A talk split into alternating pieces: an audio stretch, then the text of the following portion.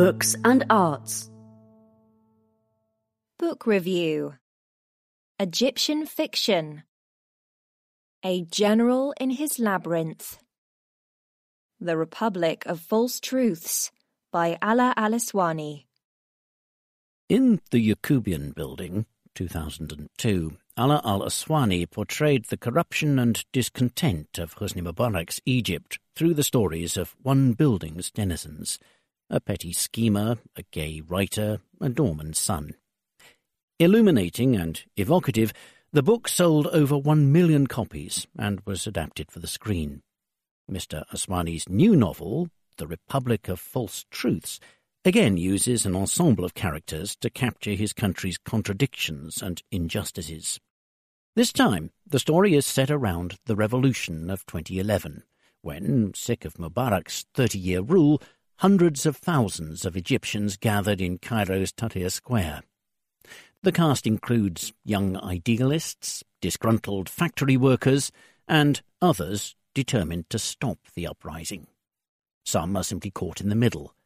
The result is an engaging, provocative, and ultimately frustrating tour of the revolution, from its gestation to its bloody aftermath. Banned in Egypt and other Arab countries, the book opens with General Ahmad Alwani, a God-fearing Muslim who watches pornography, tortures suspects, and is thoroughly corrupt. Most of this, he naturally believes, is justified by Islam. Just ask Sheikh Shamel, a preacher trained in Saudi Arabia.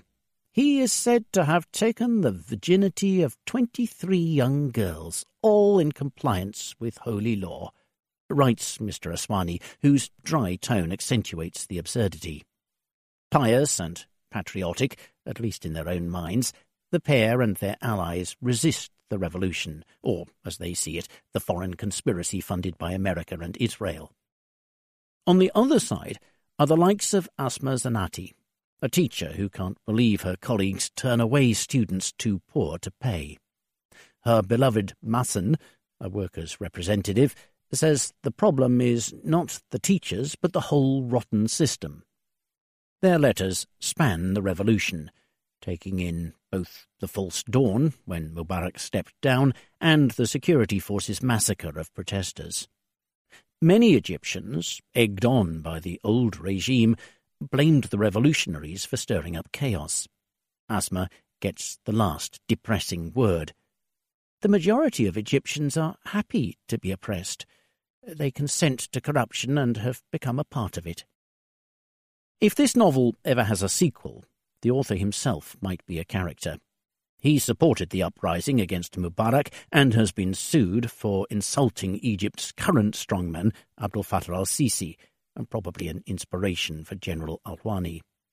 But in between, Mr. Aswany praised Mr. Sisi, then a general, for toppling Egypt's first democratically elected president, Mohamed Morsi of the Muslim Brotherhood. As others have, Mr. Aswany hints that before its election victory, the Islamist group had colluded with the army. Many Egyptians think Morsi then tried to entrench the Brotherhood in power. Mr. Sisi's coup against him was quite popular. But Egypt is now back where it started, with a Mubarak-like figure in charge. Might Egyptians have found more legitimate ways to counter Morsi and hang on to democracy? Thousands did take to the streets to protest against him, a movement itself backed by the army and Gulf dictators who hoped democracy would fail. Morsi did not budge. To lots of Egyptians, a coup may have seemed the only option. Perhaps that sequel should be called The Republic of False Choices.